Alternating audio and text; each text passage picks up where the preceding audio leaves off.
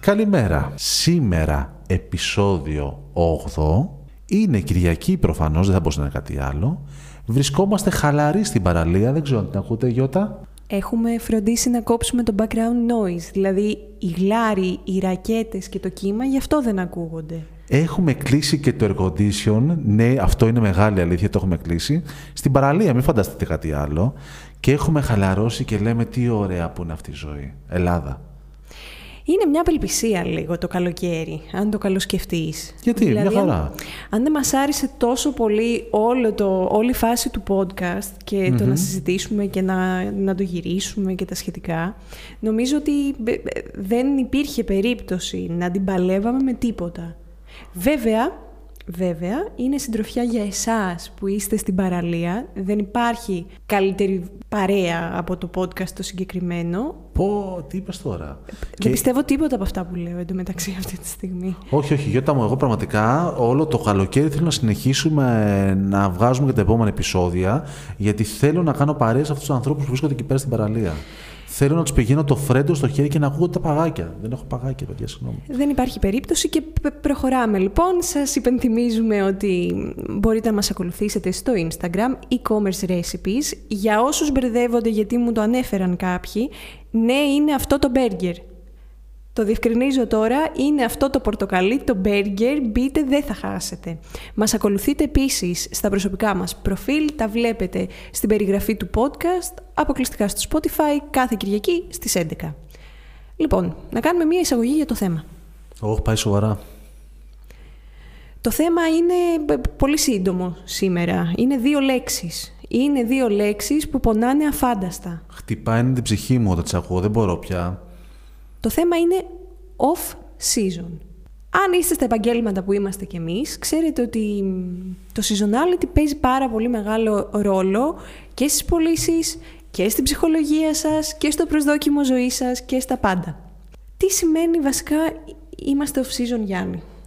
Τι σημαίνει, σημαίνει ότι είμαι στην παραλία, κάθομαι, απολαμβάνω και για κανέναν, για κανέναν λόγο όπως είμαι στην παραλία δεν θα ήθελα να ψάξω να βρω χαλιά. Για ποιο λόγο να ψάξω να βρω χαλιά; Για κανέναν λόγο. Θα μπορούσε να είναι ότι είμαι διακοπές, περνάω υπέροχα, ε, μωρέ τώρα να κάθομαι να ψωνίσω και πάλι έχει νόημα. Εγώ θέλω να κάνω διακοπές, δεν θέλω να κάνω κάτι άλλο. Άρα off-season είναι οτιδήποτε δεν μας απασχολεί αυτή τη στιγμή να το αγοράσουμε, να το προμηθευτούμε, να, να ασχοληθούμε μαζί του, γιατί τα ενδιαφέροντά μας είναι, κάτι, είναι σε κάτι πιο άλλο σημείο. Το οποίο συνεπάγεται μειωμένες πωλήσεις. Άγχος. Αρκετά πεσμένο ηθικό, κυρίως από πλευράς πελατών και κυρίως νέων πελατών θα έλεγα, γιατί ίσως οι πιο παλιοί ξέρουν ξέρουν την εποχικότητά τους, ξέρουν ποιες περιόδους πρέπει να κάνουν λίγο πίσω, ξέρουν πότε πρέπει να, να χτυπήσουν πιο δυνατά. Γενικά είναι μία περίοδος λίγο περίεργη. Είναι αυτή η περίοδος που εγώ συνήθως λέω ότι όταν ξεκινάει η καλή περίοδος όλοι θέλουν να ανοίξουν e-shop και λίγο πριν κλείσουν θέλουν να τα κλείσουν όλοι, όλοι, να μην υπάρχουν αυτά τα e-shop γιατί λένε μόνο λεφτά μου παίρνει. Ξέρεις τι είναι αυτό που μπαίνει το κλειδί στην, κλειδ... στη κλειδαριά ναι. και περιμένεις να το γυρίσει ο Ναι, ναι, άλλος και και, λες λέει- τώρα θα, θα, θα το κλείσει. Θα το κλείσω για πέντε μήνες και θα το ανοίξω μετά, δεν, δεν έγινε και κάτι, θα δουλεύει, σαν, σαν μαγαζάκι θα είναι.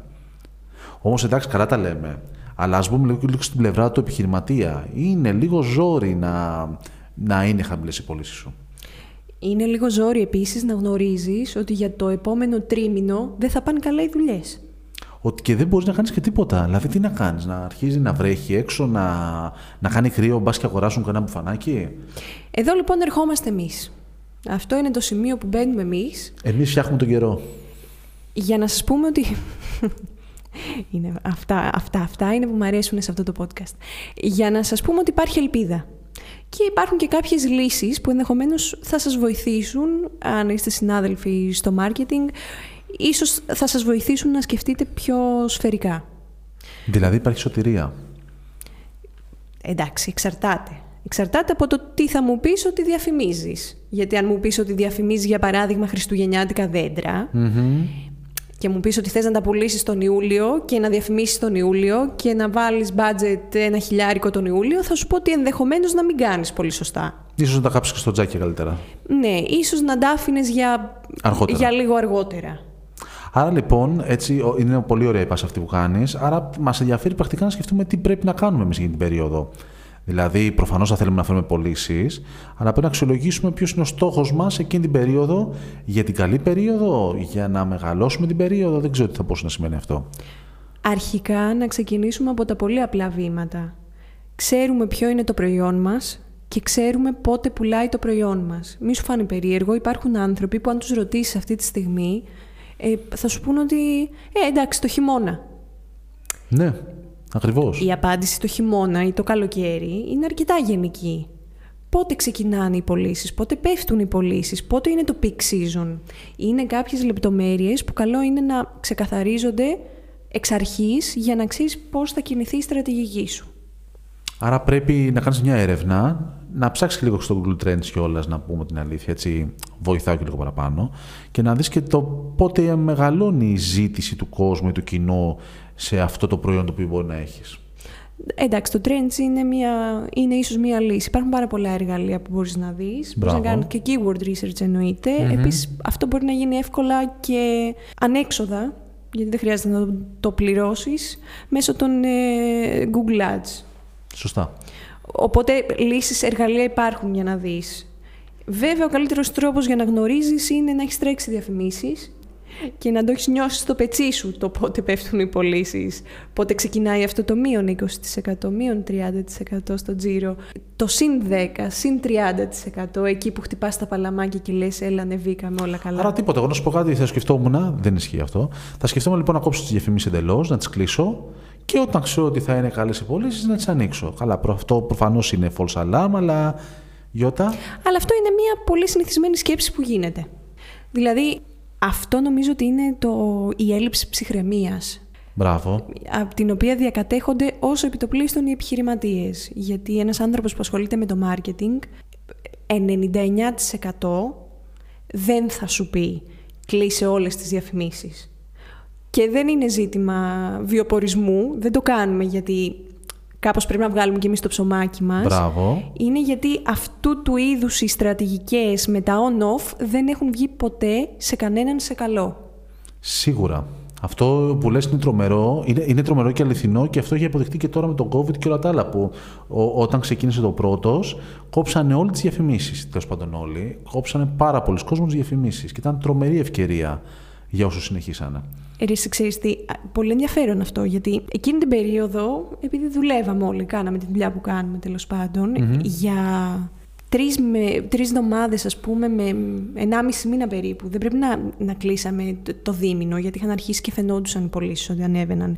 Θυμάμαι ότι είχαν φρικάρει όλοι είχαν φρικάρει σε βαθμό ε, κλείστα όλα τώρα, κλείνω το e-shop, δεν θέλω, δεν θέλω να το συζητάμε καν, θα πεθάνουμε όλοι και τα σχετικά. Είναι αυτή η ψυχραιμία που μας διακατέχει. Είναι η ψυχραιμία, που νομίζω σε όλους συνέβη αυτό πάντως, δηλαδή δεν ήταν μόνο ελληνικό, είναι παγκόσμιο. Δηλαδή όλοι λέγανε, εντάξει, αν είναι να τα πετάξουμε, τουλάχιστον θα κρατήσουμε κάπου, να τα βάλουμε μέσα και να τα, να τα έχουμε, γιατί ναι. έτσι θα συνεχίσει η ζωή. Μασούρια. Και Μασούρια. τέλος πάντων, μετά από δύο μήνες με το που πήραν όλοι χαμπάρι το τι έχει ξεκινήσει και γίνεται online και τι πίκα έπιαναν οι πωλήσεις. Έγινε ένας πανικός, παιδιά. Ξαφνικά θυμήθηκε και ο τελευταίος επιχειρηματίας 82 ετών που δεν χειρίζεται smartphone και θέλει κουμπιά και... Να, βάλει διαφημίσεις τώρα, πουλάμε. Σκέφτηκε ότι τώρα είναι η στιγμή να φτιάξω e-shop. Τώρα είναι η στιγμή να ανοιχτώ. Και το ανάποδο θα πω, ε, γιατί προφανώς όταν έφυγε αυτή η περίοδος, αυτό και είναι και λίγο είναι σπασμένο seasonality, δηλαδή ενώ θα περίμενες ότι θα έχεις ένα κανονικό seasonality, συνέβη κάτι, ένας παράγοντας το οποίο το, το κατέβασε και πρέπει εσύ εκείνη τη στιγμή να το διαχειριστείς με μια φυσική αντίδραση, που σημαίνει ότι δεν λειτουργείς απότομα, γιατί το, η αντίδραση απότομα είναι πάντα σπασμωδική. Έχεις μια στρατηγική που σκέφτεσαι τι μπορώ να κάνω σε αυτήν την εικόνα και έχεις την οριμότητα να περιμένεις λίγο τον χρόνο για να δείξει αποτελέσματα. Γιατί οτιδήποτε και αν κάνεις, δεν μπορείς τώρα να ανοίξαμε διαφημίσεις, τώρα ήρθαν λεφτά, ενώ ήρθαν πωλήσεις. Θέλει τον χρόνο του. Άρα, εγώ να, να σε πάω σε έτσι λίγο πιο πρακτικό κομμάτι. Αν λοιπόν δεν είχαμε COVID και όλα τα άλλα και η ζωή μας κυλούσε με το φυσιολογικό τρόπο, με το seasonality που είχαμε πριν, και ας πούμε εγώ τώρα σκεφτικά εντελώς κατά τύχη που λέγα χαλιά, τι θα έκανα; Εντάξει, μου πεις καλοκαίρι, υπάρχουν καλοκαιρινά, αλλά υπάρχει μια περίοδος που δεν πουλάνε καν τα καλοκαιρινά. Θα τα κλεινά όλα διαφημίσεις, τα πάντα. Προφανώς όχι. Ε. Κοίτα, τα καλοκαιρινά χαλιά, για να ξεκινήσουμε από το παράδειγμα που έφερες, είναι καινούριο trend.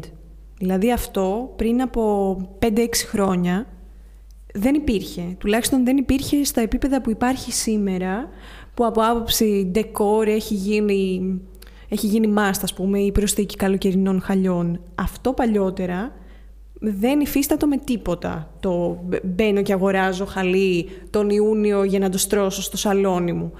Ε, νομίζω ότι αν ρωτήσουμε τις μαμάδες μας θα μας απαντήσουν ότι τι παλαβός τι είσαι, τι χαλί τον Ιούνιο. Αυτό είναι καινούριο. Υπάρχουν βέβαια κάποια tips, για να γυρίσουμε πίσω σε αυτό που ρώτησες, υπάρχουν κάποια tips που μπορούν να βοηθήσουν και μπορούν να σας, να σας ανακουφίσουν εντός εισαγωγικών σε τέτοιες περιόδους. Τα περισσότερα από αυτά που θα συζητήσουμε αφορούν την τιμή. Μπράβο. Η τιμή είναι πάρα πολύ σημαντικός παράγοντας, είτε είσαι, σε, είτε είσαι off-season, είτε είσαι σε peak season, όποια στιγμή και να κοιτάξεις, όποια στιγμή και να ρωτήσεις, η τιμή είναι ο σημαντικότερος παράγοντας για τους περισσότερους. Δεν το πάμε τώρα σε συνάρτηση με την ποιότητα, δηλαδή δεν το ανοίξουμε τόσο πολύ. Όχι, όχι, αλλά αυτό που μπορείς να κάνεις και είναι το πιο εύκολο από όλα, είναι off-season sales. Και αυτό που έχει, ας πούμε, δίνει ένα παραπάνω κίνητρο είναι limited time offers. Δηλαδή, έχεις δύο μέρες για να το αγοράσεις αυτό σε αυτή την τιμή, οπότε του δημιουργείς και τον. Το συνέστημα ότι πρέπει να ναι, αντιδράσει. Το συνέστημα ότι πρέπει να βιαστεί ή ότι θα το χάσει. Το οποίο είναι ίσως ένα πρώτο κίνητρο που μπορείς να δώσεις σε έναν πιθανό αγοραστή για να προχωρήσει στην αγορά του προϊόντος. Το επόμενο είναι το να, να επιβραβεύσεις με κάποιο τρόπο τους loyal customers. Ξέρεις ότι ένας άνθρωπος που έχει αγοράσει από σένα και είναι ικανοποιημένος από αυτό που του παρήχες και από το προϊόν και από την after sales experience, είναι πολύ πιο πιθανό να ξανά αγοράσει από το κατάστημά σου. Οπότε γιατί να μην του δώσεις ένα κίνητρο να προχωρήσει γρηγορότερα σε αυτή την αγορά; Άρα, σίγουρα σε αυτό που λες είναι πάρα πολύ ωραίο. Αυτό σημαίνει πρακτικά ότι πρέπει από πριν να έχεις προετοιμάσει να έχεις μια βάση δεδομένων με την οποία θα βλέπεις την εικόνα των πελατών σου. Δηλαδή, δεν θα βλέπεις απλά τζίρους και γενικές εικόνες, θα βλέπεις ότι έχω κάποιους πελάτες οι οποίοι συνεχίζουν και επαναλαμβάνουν, είτε είναι σε κάποια προγράμματα loyalty σε πιο μεγάλα branch, είτε όχι, αλλά πρέπει να βλέπεις και την αξία του καθενός. Το οποίο συνήθως δεν το κάνουν. Εννοείται, εντάξει, αυτό πρέπει να το γνωρίζεις. Είναι βασικά δεδομένα που, που πρέπει να έχεις στην κατοχή σου για να, για να μπορέσεις να κάνεις τέτοιες προθετικέ ενέργειες. Okay? Γιατί είναι, δεν θα πω ότι είναι ιδιαίτερα τεχνικά αυτά που συζητάμε ή πολύ δύσκολα, αλλά προϋποθέτουν μία βάση δεδομένων και ένα ξεσκαρτάρισμα εντός εισαγωγικών σωστά, σωστά. στο ποιους απευθύνεσαι, ποιοι είναι αυτοί που τους απευθύνεσαι και τι θες να τους παρέχεις είναι ουσιαστικά σαν ένα φυσικό κατάστημα, είναι οι πελάτες που συνήθως βλέπεις μέσα και αναγνωρίζεις ότι είναι ο πελάτης σου, είναι ο κλασικός πελάτης που θα έρθει, θα ξαναέρθει, θα ξαναέρθει και με κάποιο τρόπο πρέπει να τον επιβραβεύσει με το. Να, εδώ είσαι, σου έχω μια ευκαιρία για σένα. Εδώ παίζεις συνήθως με special offers, δηλαδή σε loyal customers. Μπορείς να το επικοινωνήσεις με διαφορετικούς τρόπους. Ο πιο συνηθισμένος είναι το email marketing, γιατί εννοείται ότι έχεις τα στοιχεία, οπότε μπορείς να το επικοινωνήσεις γρήγορα και άμεσα. Οπότε εκεί πέρα είναι στο χέρι σου το τι θα του προσφέρεις για να τον κάνεις να ξαναγοράσει ενδεχομένως. Τώρα, υπάρχουν και άλλες εναλλακτικές. Υπάρχουν οι διαγωνισμοί. Υπάρχουν τα giveaways και όχι τόσο με την έννοια του να, του να πουλησεις αλλά να δείξεις ότι είσαι εδώ. Να δείξεις ότι υπάρχεις σε πρώτη φάση, έτσι. Να δείξεις ότι το brand διατηρείται, ότι υπάρχουν ενδεχομένως συνεργασίες, ότι σκέφτεται τους αγοραστές. Είναι πάρα πολύ σημαντικό να υπάρχεις. Ιδίως τώρα τελευταία που, αν σκεφτείτε, σκεφτείτε λίγο εσείς που τρέχετε campaigns σε Facebook και Google, σκεφτείτε τους competitors που είχατε να ταργετάρετε τα προηγούμενα χρόνια και κάντε μια λίστα τώρα. Δηλαδή, σε πολύ συγκεκριμένα brands που έχω εγώ στο μυαλό μου αυτή τη στιγμή, από 5-6 competitors έχουν καταλήξει να είναι 35, 45. Ε, βέβαια. Ε, βέβαια. Προφανώς αυτό. Οπότε κρατήστε μια παρουσία, ένα giveaway, ένας διαγωνισμός είναι μια πάρα πολύ εύκολη και ανέξοδη λύση. Επίσης, τα δεδομένα, Γιάννη. Δεδομένα. Ε, εγώ εδώ λίγο θα βοηθήσω λίγο στη συζήτηση, γιατί είναι, είναι, ήταν ένα στοιχείο που μου έκανε πάρα πολύ ενδιαφέρον, γιατί δεν είμαι τόσο πολύ του κλάδου, αλλά το έχω παρακολουθήσει πολύ έντονα. Είναι ότι ναι, μεν σε μία off-season εννοείται θα συνεχίζεις να έχεις διαφημίσεις. Σίγουρα δεν θα έχεις διαφημίσεις που είχες ε, στην έντονη περίοδο διαφημιστική. Αυτό όμως δεν σημαίνει ότι θα σταματήσεις διαφημίσεις για κανένα λόγο. Και είναι δύο βασικοί λόγοι. Ένας είναι το, τα ποιοτικά στοιχεία και data που μαζεύεις, γιατί αυτή η διαφήμιση τρέχει, τρέχει, τρέχει και έχει ένα awareness στο τι συμβαίνει τώρα. Και δεν είναι το ότι το ανοίγω λίγες μέρες πριν και αυτό θα λειτουργήσει όπως θα λειτουργούσε αν το είχα μόνιμα. Άρα έχω μια ιστορικότητα. Και το δεύτερο κομμάτι σημαντικό είναι ότι ο κόσμος σε βλέπει σε παρατηρεί, ακόμα και αν είναι μια καλοκαιρινή περίοδο, δεν είναι κακό να βρεθεί το, πρόσωπο, το όνομά σου μπροστά του, χωρίς να σημαίνει ότι θα βρεθεί για να κάνει μια πώληση. Και αυτό θα σε βοηθήσει πάρα πολύ όταν θα χρειαστείς να κάνεις την πώληση να είσαι εκεί. Κοίτα, το brand identity δεν χτίζεται overnight. Είναι μια διαδικασία που προϋποθέτει χρόνο, χρήμα, ιδέες, αφοσίωση, ενδεχομένως αλλαγές. Ο σκοπός όλων των ε, μεγάλων brands ποιος είναι; Και μεγάλων λέω, αλλά πριν γίνουν μεγάλα, ο σκοπός είναι τα strong relationships με τους, με τους αγοραστές και επί της ουσίας, για να το πούμε και ελληνικά, το να σε θυμούνται. Αλλά να σε θυμούνται όχι τη στιγμή που θέλουν να αγοράσουν κάτι, να σε, να σε γνωρίζουν και να σε θυμούνται γενικά, ούτως ώστε εκείνη τη στιγμή, τη σημαντική στιγμή, να ανατρέχουν κατευθείαν σε σένα. Σαν κοκακόλα δηλαδή, μου ακούγεται. Ε, ναι, ρε, η κοκακόλα. Πολύ χαρακτηριστικό παράδειγμα. Βέβαια, εντάξει, με διαφημιστικό budget από πίσω. Και πολλά χρόνια και ασταμάτητο και. και Βέβαια, αλλά δεν περιμένεις να δεις διαφήμιση της Coca-Cola για να πας να αγοράσεις Coca-Cola. Σίγουρα. Αλλά όταν σκέφτεσαι να πάρεις, το σκέφτεσαι γι' αυτό. Είναι μέσα στο, στο υποσυνείδητό σου. Συμφωνούμε. Σε κάθε περίπτωση, τα δεδομένα είναι πάρα πολύ σημαντικά και το να, να πεις ότι σταματάω για ένα τετράμινο σου κοστίζει. Μπορεί να δηλαδή, κοστίσει πάρα πολλά. Ε, εσύ θεωρείς ότι, ότι μπαίνουν χρήματα στην τσέπη σου, αλλά επί της ουσίας σου κοστίζει και το βλέπεις όταν ανοίγεις ξανά τις διαφημίσεις, περιμένεις τα αποτελέσματα που είχες πρι, την προηγούμενη χρονιά, χρονιά, ενδεχομένως, ναι, και δεν βλέπεις τα ίδια αποτελέσματα. Ναι, είναι μεγάλη αλήθεια. Και εδώ πρέπει να σκεφτούμε και λιγάκι ότι ο ανταγωνισμός δεν είναι κάτι στατικό που σημαίνει ότι και ο ανταγωνιστής σου ε, δεν έχει συνεχίσει να κάνει κάποιες διαφημίσεις ή δεν έχει συνεχίσει να παρουσιάζεται και να εμφανίζεται. Εγώ το άλλο που θέλω λίγο να δούμε είναι το προφανές ότι ό,τι έχεις να κάνεις αυτή την περίοδο είναι ευκαιρία να το δοκιμάσεις τώρα. Δηλαδή, δεν θα δοκιμάσεις κάτι τρομερό καινούριο ή τα φοβερά καινούργια buttons που θέλουμε να φτιάξουμε μια περίοδο hot. Το κάνεις σε μια low season, γιατί σε βοηθάει να μπορέσεις να δημιουργήσεις ό,τι καινούριο θες να τεστάρεις σε ένα κοινό που θα είναι μικρότερο, με το μικρότερο κόστος που μπορείς να το δημιουργήσεις πίσω. Τώρα μιλάμε για website optimization, έτσι. Μιλάμε για website ε, optimization σίγουρα, αλλά θεωρώ ότι είναι ένα κομμάτι που πρέπει, πρέπει να το δεις κάποια στιγμή. Και είναι κατάλληλη περίοδος να το δεις, γιατί και εμείς σαν agency αυτό που ζούμε συνήθως είναι λίγο, την περίοδο λίγο πριν πρέπει όλα να είναι OK, να γίνει ένας παζουλισμό με καινούργιες ιδέες και καινούργιες σκέψεις. Και αυτό δεν είναι ότι μας δημιουργεί εμάς ένα bottleneck, αλλά είναι το γενικό πρόβλημα ότι είναι το last minute πάντα δημιουργεί πρόβλημα. Ωραία, και για να μην πάμε και πολύ στα τεχνικά, τα συνηθισμένα και όλα τα άλλα, αυτό που εγώ γενικά έχω παρατηρήσει είναι ότι όσο πιο δημιουργικός γίνεται ο ίδιος ο μαγαζάτορας δείχνοντας πράγματα και διαφορετικά πράγματα από τα συνηθισμένα, δηλαδή δείχνοντας ότι έχουμε μπει σε μια διαδικασία να έρχονται τα καινούργια μας προϊόντα, να δείχνουμε προϊόντα και συνεργατών που μπορούν να συνδυαστούν και όλο αυτό το κομμάτι, δηλαδή να σκεφτούμε λίγο out of the box, ναι, μεν μπορεί να μην έχει άμεσο αποτέλεσμα στις πωλήσεις εκείνης της περίοδου, αλλά μας κρατάνε πολύ κοντά στο κοινό μας, δείχνοντας ότι λειτουργούμε δημιουργικά και ο κόσμος το αποζητάει αυτό. Γιατί γενικά έχω παρατηρήσει ότι ο κόσμος εκεί έξω ε, θεωρεί ότι απλά κάνοντας μια διαφήμιση και αυτός κρυμμένος καπαλού ε, θα δει τα αποτελέσματα όλα και δεν χρειάζεται αυτός να εκτεθεί κάπως. Τα δύο πολύ βασικά εργαλεία που διαθέτουμε είναι αφενός με τα social media σε αυτή την περίπτωση, αφετέρου το email marketing. Υπάρχουν πάρα πολλά προγράμματα γιατί θα το σκεφτείτε όλοι, είμαι σίγουρη ότι ναι, αλλά για να κάνω email marketing πρέπει να πληρώσω ένα σταθερό ποσό κάθε μήνα. Δεν ισχύει γιατί υπάρχουν πάρα πολλά προγράμματα που μέχρι ένα συγκεκριμένο αριθμό subscribers ε, σας δίνουν δωρεάν πακέτα. Οπότε σε αυτή την περίπτωση, σε χαμηλές έτσι, πολυσιακά περιόδους, είναι η καλύτερη ευκαιρία για να γίνετε δημιουργικοί. Για να χτίσετε μία έτσι πιο έξυπνη εικόνα, μία παρουσία που αλληλεπιδρά με το κοινό και γίνεται λίγο πιο διασκεδαστική. Δηλαδή δείξτε ότι υπάρχετε, αλλά κάντε το σωστά. Ναι, και ακριβώς αυτό είναι. Δεν είναι θέλει, ο κόσμος γενικά, έχω την αίσθηση ότι αποζητάει να δει κάτι δημιουργικό, κάτι διαφορετικό, κάτι το οποίο θα εκθέσει και τον άλλον. Ε, ακόμα και α βγάλουμε μια φωτογραφία, ο οποίος ο χώρος δεν είναι στην τέλεια ομορφιά, το καταλαβαίνουμε.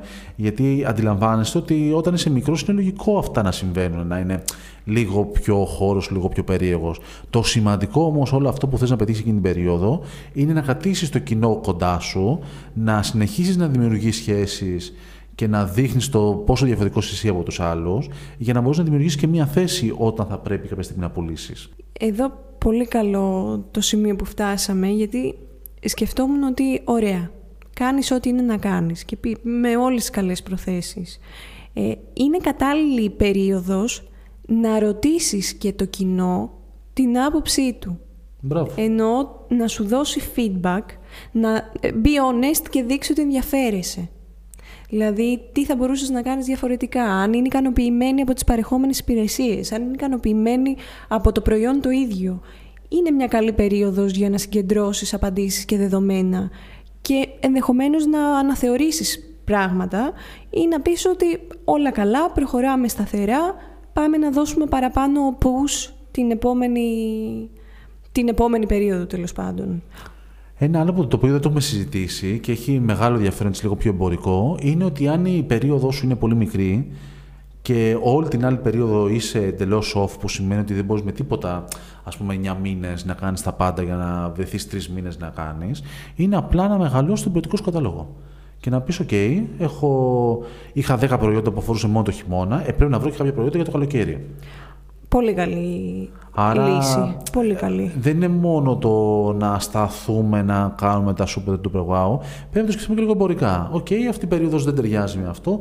Πώς μπορώ είτε να συνδυάσω το επιφυστάμενο προϊόν με τις άλλες περιόδους ή να προσθέσω καινούργια προϊόντα. Άρα η πολιτική ανάπτυξη είναι πάντα για μένα κάτι πολύ σημαντικό, το οποίο συνήθως εκεί κάπου κολλάνε οι συνεργάτες μας.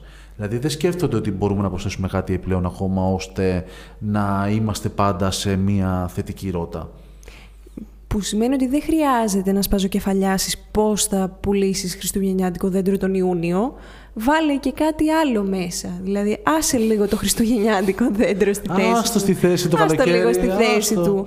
Άστο. Ήδη έχει αρχίσει η χριστουγεννιάτικη περίοδος και ξεκινάει από τέλος Σεπτεμβρίου. Να μην τα θυμάμαι τώρα που βγαινεις με 37 βαθμούς έξω και τα βλέπεις όλα στολισμένα. Ναι, τα λαμπάκια χτυπάνε από νωρίς, δηλαδή κάνουν ό,τι να είναι για να σε ξυπνήσουν. Φανταστικό, φανταστικό. Και πίσω από όλο αυτό, λέει, ήταν άλλοι δύο σαν εμάς που συζητούσαν ότι πουλάνε μόνο τρεις μήνες το χρόνο. οπότε τι θα κάνουν για να μεγαλώσουν το. Ναι, ναι, και παιδιά, ό,τι μπορούμε τώρα, ό,τι μπορούμε τώρα, τώρα όσο δυνατόν μπορούμε γρηγορότερα. Εδώ, βέβαια, είναι και κάτι πάρα πολύ ωραίο που να σκεφτούμε. Είναι ότι, OK, γιατί έχουν συμβεί πολλά περίεργα και απρόπτα σε όλη αυτή τη φάση. Πολλές φορές μπορεί το seasonality μας να καταστραφεί. Α πούμε, το χαρακτηριστικό που έχει συμβεί κάποιες φορές είναι ο κλάδο χαλιών, ας πούμε, ο καιρός να είναι τόσο καλός το χειμώνα, που ο κόσμος να μην αισθανθεί την τάση, ας πούμε, πιο πολύ στην Αθήνα, να θέλει να ναι. αγοράσει, με αποτέλεσμα να μην αγοράζει. Άρα, εκεί που θα έχει, ας πούμε, ένα διάστημα 1,5 μήνα με 2 μήνες και κάτι, να βρεθεί να έχει 15 μέρες. Άρα, εκεί πρέπει να αρχίζεις να σκέφτεσαι το πώς μπορεί να τροποποιηθείς. Δεν σου λέω να αλλάξεις κλάδο, σου λέω το πώς μπορείς να τροποποιηθείς, το πώς μπορείς να να, να γίνεις λίγο πιο ευέλικτος, γιατί αυτά θα συμβούν. Και δεν μπορείς να κάνεις κάτι εσύ γι' αυτό. Αγαπημένη μου του μάρκετινγκ, τι έχουμε τραβήξει τα τελευταία χρόνια; Τι δηλαδή, έχουμε τραβήξει, τίποτα. Σκέφτεσαι τους παράγοντες που μπορούν να επηρεάσουν τις πωλήσεις και σου λέει ο άλλος κλιματική αλλαγή και του λες έλα ρε τώρα κλιματική αλλαγή, θα μου επηρεάσει με ένα ταμπίτζι κλιματική αλλαγή. Και ξαφνικά πας να πουλήσεις χαλιά το Δεκέμβρη και σου λέει τι θα αγοράσω εγώ χαλί τώρα με 38 βαθμούς Κελσίου; Υπερβολική, αλλά καταλάβατε. Και όμως να ξέρεις ότι σε τράπεζες και σε έρευνες έχει βγει το, το μεγάλο επόμενο πρόβλημα θα είναι η κλιματική αλλαγή. Και θα δημιουργήσει μεγάλη λούπα, μεγάλη, μεγάλη. Αυτό έχει βγει πολλά χρόνια πριν και εύχομαι να μείνουμε εδώ για αρκετά χρόνια να συζητάμε, να είμαστε σε θέση να συζητάμε και συζητάμε και για την κλιματική αλλαγή. Ναι, αλλά εδώ στην παραλία είναι ωραία. Είναι ωραία. Εξαιρετικά. Δεν λοιπόν, θα το λοιπόν. άλλαζα τίποτα για καμιά κλιματική αλλαγή. Οπότε, γενικά, το μόνο που θέλουμε να περάσουμε σήμερα, επειδή όλα τα e-shops περνάνε τις φάσεις τους, Κανένας δεν φανταζόταν κορονοϊό, κανένας δεν φανταζόταν πόλεμο, κανένας δεν φανταζόταν ότι όλα αυτά θα γίνουν τα τελευταία δύο χρόνια. Κανένας δεν περίμενε να πάνε οι πωλήσεις εκεί που πήγανε, κανένας δεν περίμενε να πέσουν και στα τάρταρα. Κανένας. Και αν δεν το λέγαμε θα μας κοροϊδεύε κιόλας. Αυτό είναι το πιο τρομερό κάθε φορά. Και όχι σε όλους, δεν είναι κανόνας, αλλά στη μεγάλη πλειοψηφία ας πούμε. Εμείς αυτό που μπορούμε να σας συμβουλεύσουμε είναι πρώτον, μείνετε ψύχρεμοι. Σπασμωδικές κινήσεις, τύπου ανοιγοκλίνω διαφημίσεις, κατέβασε το e-shop, ανέβασε το e-shop, βγάλε προϊόντα, βάλε προϊόντα. Καλό είναι να γίνονται μετά από ανάλυση δεδομένων, σκέψη. Όρημη σκέψη και, και έτσι σταθερή. Και εννοείται ότι αν έχετε συνεργάτες δίπλα σας που έχουν αναλάβει τέτοιου είδους projects, το συζητάτε με αυτούς και παίρνετε μία απόφαση από κοινού, πάντα βέβαια με τη δική σας καθοδήγηση, γιατί τα οικονομικά είναι δικά σας, οπότε όλες, όλα τα αποτελέσματα θα τα, θα τα απομειστείτε εσείς. Ακριβώς. Εγώ από την άλλη, αυτό που θα ήθελα να πω είναι ότι το πιο σημαντικό από όλα είναι να έχεις μια γενική στρατηγική, να έχεις ένα backup plan που σημαίνει ότι όταν συμβεί κάτι θα πρέπει κάπου να το μελετήσεις ιστορικά και να δεις αντίστοιχα εκείνη την περίοδο πώς αντέδρασε η αγορά. Το σημαντικό κομμάτι που πρέπει να σκεφτόμαστε πάντα είναι ότι η γενική εικόνα της αγοράς, είτε είναι χρηματιστήριο είτε οτιδήποτε άλλο είναι, είναι πάντα να πηγαίνει ανωδικά. Άρα σίγουρα σε αυτή την άνοδο πάντα θα υπάρχουν κάποιες πτώσεις. Εμείς πρέπει πάντα να σκεφτόμαστε ότι αυτές οι πτώσεις είναι κάτι ε, περιστασιακό, είτε το seasonality αυτό μπορεί να καταστραφεί, είτε σε αυτή τη season περίοδο πρέπει να βρω τα καλά στοιχεία που μπορώ να εκμεταλλευτώ, μειώνοντας τα αρνητικά του. Άρα πρέπει πάντα να σκεφτόμαστε τη, μεγάλη ιδέα αυτό θα είναι πάντα νοδικό. Άρα, πώς μπορώ εγώ να βρεθώ σε αυτή τη θέση, χάνοντας το δυνατόν ελάχιστα, έχοντας το μέγιστο αποτέλεσμα. Άρα, για μένα το off-season είναι μια πολύ πετυχημένη περίοδος γιατί μπορεί να κάνει πολλές καλές προετοιμασίες και να μας κάνει πιο δημιουργικούς από ό,τι ήμασταν πριν. Γιατί όταν όλα έρχονται από παντού παραγγελίες, είναι πολύ εύκολα να μην κάνεις τίποτα διαφορετικό. Ο Γιάννης είναι πολύ αισιόδοξος και του αρέσει το off-season γιατί δεν ασχολείται με το marketing. Σε κάθε περίπτωση, συμφωνούμε για το γενικό mindset ότι εκμεταλλεύσου κάθε περίοδο με τον καλύτερο τρόπο που μπορείς να την εκμεταλλευτείς. Άρα λοιπόν τι κάνουμε, Άρα λοιπόν κλείνουμε διαφημίσεις, κλείνουμε λάπτοπ, πάμε παραλία, δίνουμε ραντεβού. Δίνουμε ραντεβού για την επόμενη εβδομάδα με καινούριο επεισόδιο. Άντε σιγά σιγά, σε σένα το λέω που με κοιτάς. Ναι. Να τελειώνουμε για να πάμε και τίποτα διακοπές. Ε, τώρα διακοπές, ρε παιδιά. Τι διακοπές, τώρα που ξεκουραζόμαστε. Τι είμαστε off-season είμαστε. Έχουμε δουλειές να κάνουμε. Τα λέμε την άλλη Κυριακή στις 11.